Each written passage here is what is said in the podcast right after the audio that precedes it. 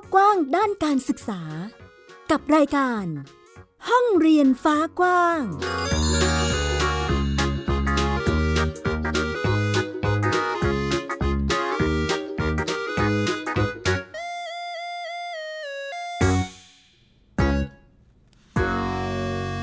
สวัสดีค่ะ ต้อนรับเข้าสู่รายการห้องเรียนฟ้ากว้างนะคะ กลับมาพบกับมิวอัยดาสนศรีที่นี่เช่นเคย www.thaipbspodcast.com ค่ะ หรือคุณผู้ฟังสามารถรับฟังได้ผ่านแอปพลิเคชัน Thai PBS Podcast สามารถดาวน์โหลดได้ทั้งระบบ iOS แล้วก็ Android นะคะ จะได้ง่ายแล้วก็สะดวกเพียงฟังผ่านสมาร์ทโฟน หรือว่ามือถือของเราได้เลยค่ะ แน่นอนวันนี้เรายังคงมีประเด็นด้านการศึกษามาเล่าและพูดคุยให้คุณผู้ฟังได้ติดตามกันเช่นเคย วันนี้มีทั้งเรื่องราวที่เกิดขึ้นในโลกโซเชียลมีเดียที่เรียกว่าเป็นไวรัลเลยทีเดียวนะคะ กับการที่เด็กเนี่ยขี่ช้างไปโรงเรียนอ่ามีเหตุผลอยู่เหมือนกันนะ ถ้าเกิดใครที่เล่น t ิ k t o อกเนี่ยนะคะ น่าจะเคยเห็นคลิปนี้นะ เดี๋ยววันนี้มาเล่าให้ฟังค่ะ รวมไปถึง พื้นที่ห่างไกล เขาได้คุณครู ผู้ชายคนแรกไปประจำอยู่ตรงนั้น บรรยากาศการเรียนรู้จะเป็นอย่างไร ติดตามกันนะคะ และนอกจากนี้มีสถานการณ์โควิด -19 มาอัปเดตให้ฟังด้วย จะเป็นอย่างไรไปติดตามกันค่ะ ห้องเรียนออนไลน์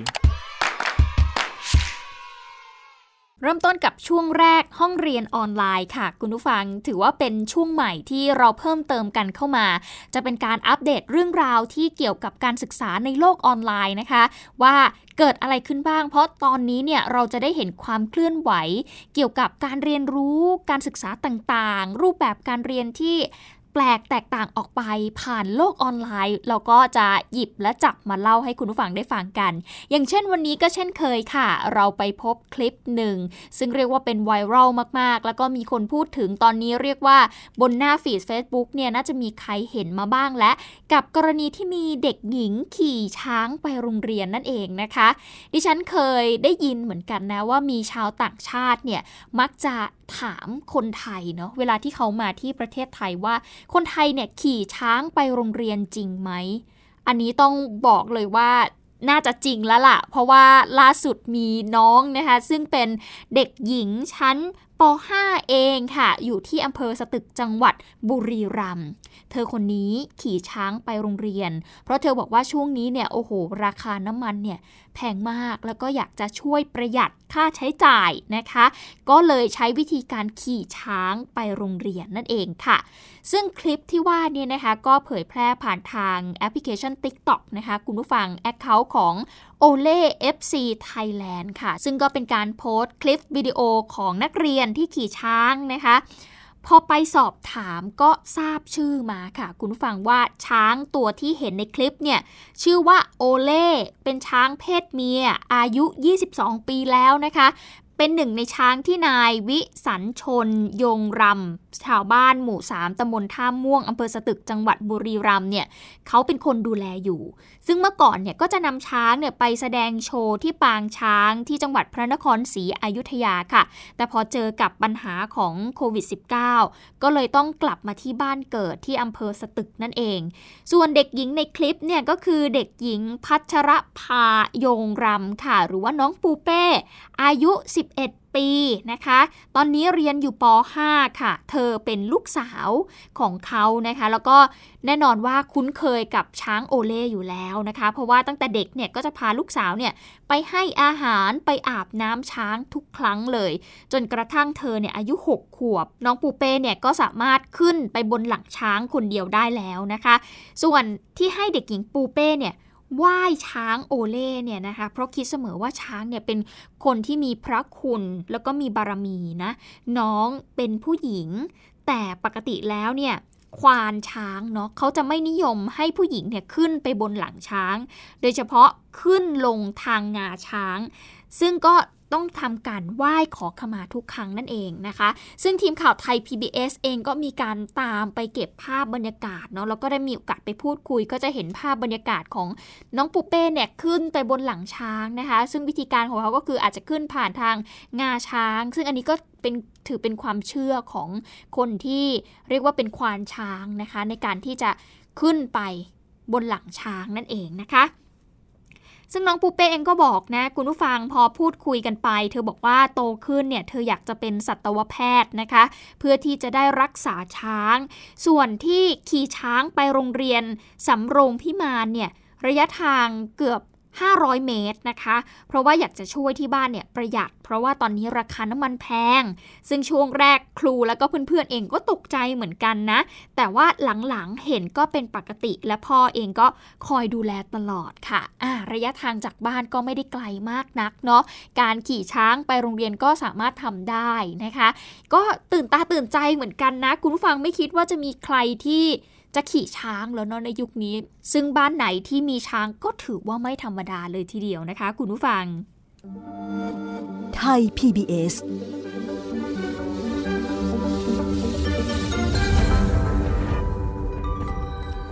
มาต่อกันที่เรื่องต่อไปค่ะ เป็นเรื่องราวของโรงเรียนขนาดเล็กแห่งหนึ่งในจังหวัดเพชรบุรีค่ะ ที่นี่เขาต้อนรับคุณครูคนใหม่ของโรงเรียนกันอย่างอบอุ่นเลยทีเดียว เพราะที่ผ่านมาเนี่ยมีบุคลากรไม่เพียงพอในการสอนเด็กๆนะคะ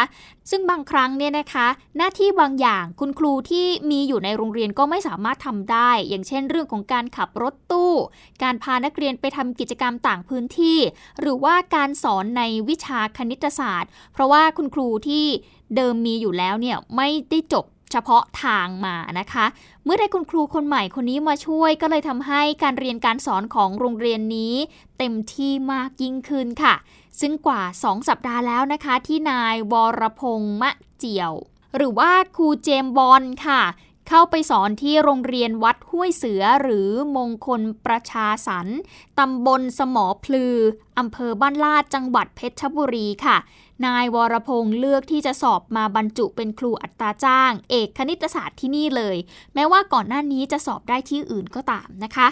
ซึ่งเดิมทีโรงเรียนวัดห้วยเสือเนี่ยมีบุคลากรครู 5 คนด้วยกัน ในจำนวนนี้เป็นครูอัตราจ้างเพียง 1 คน แต่ต้องสอนนักเรียนตั้งแต่ระดับชั้นอนุบาลไปจนถึงป .6 เลย รวมนักเรียนทั้งหมดเนี่ยมีอยู่ 60 คนด้วยกันค่ะทำให้คุณครูเนี่ยไม่เพียงพอ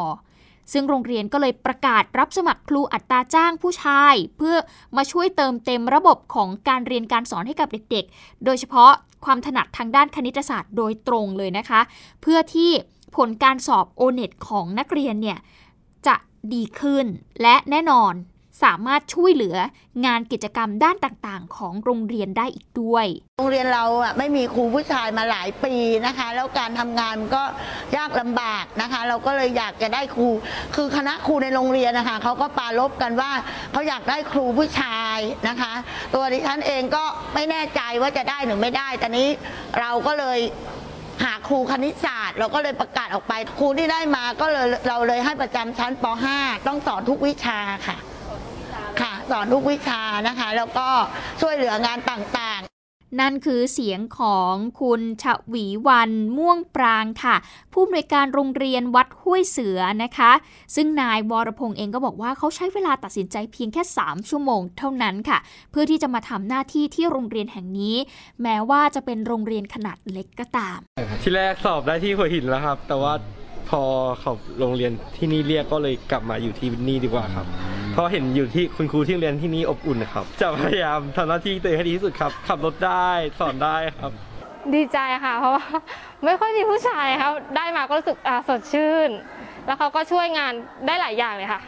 สอนดีด้วยขยันด้วยค่ะ ขับรถได้อีกตรงสเปคทุกอย่างเลยค่ะผู้อำนวยการโรงเรียนยังบอกอีกนะคะว่าที่ผ่านมาโรงเรียนได้รับมอบรถตู้มาหนึ่งคัน แต่ไม่มีบุคลากรที่สามารถขับได้เลย ก็เลยไม่มีใครใช้รถตู้ขับพานักเรียนเนี่ยไปทำกิจกรรมต่างๆนะคะ การมาของคุณครูวรพงศ์ก็เลยเป็นอีกส่วนหนึ่ง ซึ่งถือว่าเป็นส่วนสำคัญมากๆ ที่จะมาเติมเต็มในการดำเนินการของทางโรงเรียน ให้มีประสิทธิภาพมากขึ้น คุณผู้ฟังได้ยินแบบนี้แล้วก็รู้สึกตื้นตันใจเหมือนกันนะคะ การที่คุณครูคนหนึ่งจะเห็นความสำคัญของโรงเรียนขนาดเล็กเนาะจริง ๆ แล้วเนี่ย ทางเลือกของคุณครูมีมากกว่าการที่จะมาประจำที่โรงเรียนนี้ แต่คุณครูก็เลือกที่จะมาอยู่ที่นี่ ก็ถือว่าเป็นอีกหนึ่งความสำคัญของคุณครูท่านนี้มากๆนะคะที่จะมาช่วยเติมเต็มให้โรงเรียนนี้เนี่ย มีศักยภาพมากขึ้น เติมเต็มในส่วนที่มันไม่มีนะคะ ยิ่งโดยเฉพาะเรื่องของวิชาคณิตศาสตร์ ถ้าหากคุณครูเขาไม่ได้จบเฉพาะทางหรือเฉพาะด้านมา แน่นอนว่าองค์ความรู้ที่ให้เด็กๆไปอาจจะไม่เต็มที่มากนัก ตรงนี้เรื่องสำคัญเหมือนกัน ดังนั้นก็ยินดีกับทางโรงเรียนด้วยนะคะที่มีคุณครูมาช่วยในการเรียนการสอนในครั้งนี้นั่นเองค่ะามรายการของไทย PBS Podcast ได้ทาง www.thaipbspodcast.com แอปพลิเคชัน Thai PBS Podcast หรือฟังทาง podcast ช่องทางอื่น ๆ Spotify SoundCloud YouTube Google Podcast Apple Podcast และ Podbean มาต่อกันที่เรื่องต่อไปค่ะ ก็ต้องแสดงความยินดีกับเด็กไทยของเราที่คว้า 4 เหรียญเงินในการแข่งขันเคมีโอลิมปิกระหว่างประเทศมาได้นั่นเองนะคะ ซึ่งเด็กๆของเราเนี่ยไปร่วมการแข่งขันเคมีโอลิมปิก ระหว่างประเทศประจำปี 2565 แต่ว่าจัดผ่านระบบออนไลน์นะคะ เนื่องจากสถานการณ์โควิด ก็คงไม่สามารถที่จะเดินทางไป แข่งขันยังต่างประเทศได้ ซึ่งในครั้งนี้ค่ะสาธารณรัฐประชาชนจีนเป็นประเทศเจ้าภาพ ซึ่งจัดขึ้นในวันที่ 10-18 กรกฎาคมที่ผ่านมานะคะ ผลปรากฏว่าตัวแทนของไทยเรานั้นได้มา 4 เหรียญเงินด้วยกัน นั่นก็คือนายกิจการนาสว่างรุ่งเรือง จากโรงเรียนกำเนิดวิทย์จังหวัดระยองค่ะ นายจิรโรธชวนะสุนทรพจน์ โรงเรียนสาธิตมหาวิทยาลัยศรีนครินทร์วิโรธประสานมิตร ฝ่ายมัธยมค่ะ นายณฐานิเทิดภัยสรรโรงเรียนกรุงเทพ คริสเตียนวิทยาลัยกรุงเทพ และนายวีรพัฒน์ลี โรงเรียนกำเนิดวิทย์นั่นเอง 4 คนค่ะที่ไปคว้าเหรียญเงินมาได้นั่นเองนะคะ ซึ่งการแข่งขันในครั้งนี้ก็มีผู้เข้าแข่งขัน 326 คนจาก 83 ประเทศ ผู้เข้าแข่งขันที่ได้รับคะแนนสูงสุดลำดับที่ 1 2 และ 3 คือตัวแทนจากประเทศจีนนั่นเองค่ะสำหรับเจ้าภาพในการจัดแข่งขันในครั้งต่อไปปี 2566 ก็คือประเทศสวิตเซอร์แลนด์นั่นเองนะคะ ก็เป็นกำลังใจให้กับน้องๆที่จะทำหน้าที่เป็นตัวแทนในการแข่งขันในครั้งต่อไป แต่ว่าครั้งนี้ก็ขอแสดงความยินดีกับนักเรียนทุกๆ คนที่ได้สร้างชื่อเสียงแล้วก็ได้รางวัลในครั้งนี้กลับมานะคะ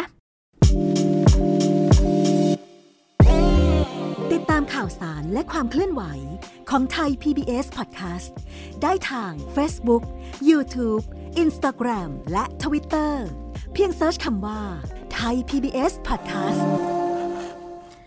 ต่อกันที่เรื่องต่อไปค่ะ เป็นเรื่องที่สำคัญไม่แพ้กัน นั่นก็คือทักษะเรื่องของการว่ายน้ำและการเอาตัวรอดในขณะจมน้ำนั่นเองนะคะ ล่าสุดทางชมรมไลฟ์การ์ดภูเก็ต ได้มีการจัดกิจกรรมส่งเสริม ทักษะการช่วยชีวิตทางน้ำให้กับนักเรียนโรงเรียนภูเก็ตวิทยาลัยค่ะ เพื่อช่วยลดความสูญเสียจากการลงเล่นน้ำและยังสามารถช่วยผู้อื่นได้อีกด้วย หลังจากในแต่ละปีเนี่ยมีผู้เสียชีวิตจากการจมน้ำในจังหวัดภูเก็ตจำนวนไม่น้อยเลยทีเดียว เนื่องจากภูเก็ตเองก็เป็นจังหวัดที่มีการท่องเที่ยวนะคะ แล้วก็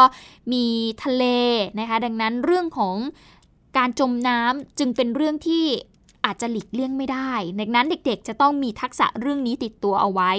ซึ่งนักเรียนโรงเรียนภูเก็ตวิทยาลัยกว่า 50 คนเนี่ยเข้ารับการฝึกอบรมเชิงปฏิบัติการเรื่องการช่วยชีวิตทางน้ำจากทางชมรมไลฟ์การ์ดภูเก็ตค่ะ เพื่อสร้างความรู้ความเข้าใจเกี่ยวกับการช่วยชีวิตทางน้ำที่ถูกต้อง ทั้งทฤษฎีแล้วก็ภาคปฏิบัติเลยนะคะสำหรับการจัดกิจกรรมในครั้งนี้เนี่ยก็เป็นการแบ่ง 7 ฐานเรียนรู้ด้วยกัน โดยเฉพาะในเรื่องของการช่วยตัวเองในน้ำการช่วยเหลือเมื่อเกิดเหตุฉุกเฉิน แล้วก็ทักษะการเคลื่อนย้ายผู้ป่วยค่ะ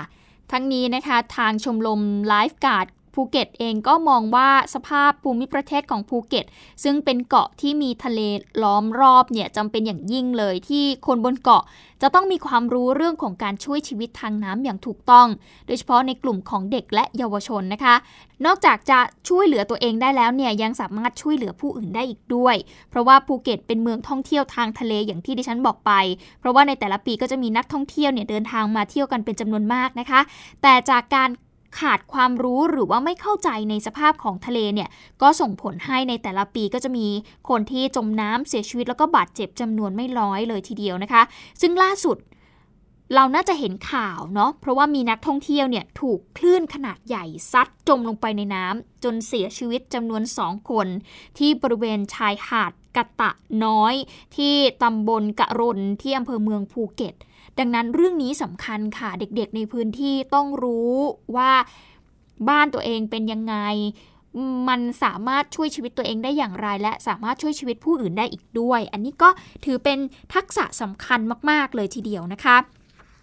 ซึ่งไม่ใช่แค่เด็กภูเก็ตนะ คุณผู้ฟังเด็ก ๆ ทุก ๆ จังหวัดมีความเสี่ยงหมด แม้ว่าบ้านคุณจะไม่ได้อยู่ติดกับพื้นที่ที่มีแหล่งน้ำก็ตามนะคะ จำเป็นจะต้องเรียนรู้ทักษะนี้เอาไว้ บางทีเนี่ยคุณอาจจะไปล่องเรือ ไปเที่ยวทะเล หรือว่าไปเล่นสระว่ายน้ำเกิดเป็นตะคิวหรืออะไรอย่างเงี้ยขึ้นมา เรื่องของการเอาตัวรอดณนะขณะที่เผชิญเหตุการจมน้ำเนี่ยจึงเป็นเรื่องที่สำคัญมาก มันจะช่วยลดการสูญเสีย ให้เกิดขึ้นได้นะคะ Worldwide Education วันนี้มีเรื่องราวของนักเรียนจากต่างประเทศมาเล่าให้คุณผู้ฟังได้ฟังกันค่ะ เรียกว่าเป็นนักเรียนนักศึกษาที่เป็นรุ่นทวดเลยนะคะ อายุ 95 ปีจากประเทศอิตาลีนั่นเองสำนักข่าวรอยเตอร์รายงานจากกรุงโรมประเทศอิตาลีเมื่อวันที่ 20 กรกฎาคมที่ผ่านมาค่ะว่า นายจูเซเป้ปาเตโนได้จบการศึกษาด้วยวัย 98 ปีทำให้เขาเนี่ยกลายเป็นบัณฑิตที่มีอายุมากที่สุดของอิตาลีอีกครั้งค่ะ ซึ่งเขาก็ได้รับวุฒิการศึกษาปริญญาโท สาขาประวัติศาสตร์และปรัชญา จากมหาวิทยาลัยปาเลโมในรายวิชาเดียวกันกับที่เขาได้รับเมื่อ 2 ปีก่อนด้วยคะแนนสูงสุดอีกครั้งหนึ่งค่ะ ซึ่งเขานะคะก็ยังไม่มีแผนที่จะหยุดพักผ่อน แล้วก็ต้องการที่จะเขียนนิยาย โดยใช้เครื่องพิมพ์ดีดคู่ใจของเขาด้วย ซึ่งปาเตโนเนี่ยเขาเกิดเมื่อปี 2466 ค่ะ เขาเติบโตมาในครอบครัวที่ยากไร้บนเกาะซิซิลี และก็ไม่สามารถไปมหาวิทยาลัยแบบคนหนุ่มได้ แม้เขาจะเป็นคนที่รักหนังสือแล้วก็รักการศึกษาก็ตาม แต่อย่างไรก็ดีนะคะ เขารับราชการให้กับทางกองทัพเรือในช่วงสงครามโลกครั้งที่ 2 ด้วย ตั้งแต่อายุ 20 ปี แล้วก็ทำงานเป็นพนักงานรถไฟในเวลาต่อมานั่นเองค่ะ ก็เป็นอีกหนึ่งเรื่องราวที่น่าประทับใจ เพราะอย่างที่บอกค่ะ การศึกษาไม่มีวันสิ้นสุด ไม่ว่าคุณจะแก่ หนุ่มหรือเด็กนะคะ ทุกวัยสามารถที่จะเรียนรู้ได้ค่ะ Worldwide Education ส่งท้ายวันนี้อัปเดตสถานการณ์โควิด -19 กันหน่อย รวมไปถึงการปรับการเรียนการสอนเป็นแบบออนไลน์ของโรงเรียนในหลาย ๆ พื้นที่นะคะ คุณผู้ฟัง ตอนนี้แนวโน้มของการระบาดของโควิด -19 ก็เป็นไปตามที่มีการคาดการเอาไว้นะคะ ว่าหลังจากที่มีการหยุดยาวไปแล้วเนี่ย อัตราการติดเชื้อจะมีเพิ่มสูงขึ้นนะคะ และก็มีโรงเรียนที่ต้องกลับไปเรียนออนไลน์แบบชั่วคราวค่ะ หลังจากพบว่านักเรียนเนี่ยติดเชื้อสะสมเกือบพันคนเลยทีเดียว อย่างโรงเรียนเตรียมอุดมศึกษาพัฒนาการนะคะ ก็เป็นโรงเรียนขนาดใหญ่แห่งล่าสุด ที่รายงานว่า มีเด็กนักเรียนเนี่ยติดเชื้อสะสมกว่า 910 คน ในวันที่ 18 กรกฎาคมที่ผ่านมานะคะ จึงแจ้งการบริหารจัดการสถานการณ์ด้วยการหยุดเรียนวันที่ 22 กรกฎาคม เพื่อทำความสะอาดห้องเรียน แล้วก็จัดการเรียนการสอนในรูปแบบของออนไลน์ ในระหว่างวันที่ 25-27 กรกฎาคมนี้ค่ะ แล้วก็ ในช่วงวันที่ 1 ถึง 5 สิงหาคม นอกจากนี้ก็ขอให้นักเรียนเนี่ยส่งผลตรวจ ATK ในวันอาทิตย์ที่ 7 สิงหาคมด้วย เพื่อที่จะให้คุณครูเนี่ยนะคะ ได้ประเมินสถานการณ์ ก่อนที่จะมีการเรียนแบบออนไซต์กันอีกครั้งหนึ่ง เพื่อป้องกันและก็เฝ้าระวังการแพร่เชื้อนั่นเองค่ะ ก็เป็นอีกหนึ่งสถานการณ์นะคะที่ตอนนี้เราจะต้องเฝ้าระวัง ดูว่าที่บ้านของเราเนี่ยเด็กๆ เป็นอย่างไรแล้วบ้างนะคะ เพราะว่าหลังจากที่หยุดยาวกันไป หลายคนอาจจะมีกิจกรรมไปเที่ยวต่างจังหวัดนะคะ มีการรวมตัวกันระหว่างกลุ่มเพื่อน ครอบครัวหรืออื่นๆนะคะ และช่วงนี้โควิดสายพันธุ์ใหม่ก็เริ่มมีการระบาดเพิ่มมากขึ้นในประเทศไทยของเรา มันติดง่ายขึ้นนะคุณผู้ฟัง และตอนนี้โอ้โห อย่างดิฉันเองอยู่ในในที่ทำงานเนี่ย หลังจาก เปิดหยุดยาวมาเนี่ยเราก็จะเห็นได้เลยว่า ตัวเลขของผู้ติดเชื้อเนี่ยได้ยินเกือบจะทุกชั่วโมงเลย คนนี้ติดแล้ว คนนั้นติดแล้ว คนนี้ติดแล้ว โอ้โห เยอะมากนะคะ ดังนั้นต้องระมัดระวังตัวด้วยนะคะ เอาละวันนี้หมดเวลาของรายการแล้วค่ะ ติดตามกันได้ใหม่ในครั้งหน้า มีเรื่องราวการศึกษา มาอัปเดตให้คุณผู้ฟังได้ฟังเช่นเคย วันนี้อายดาสนศรีขอตัวลาไปก่อน สวัสดีค่ะ ติดตามรายการได้ทางเว็บไซต์และแอปพลิเคชันของไทย PBS Podcast Spotify SoundCloud Google Podcast Apple Podcast และ YouTube Channel ของไทย PBS Podcast Thai PBS Podcast We the World We the Voice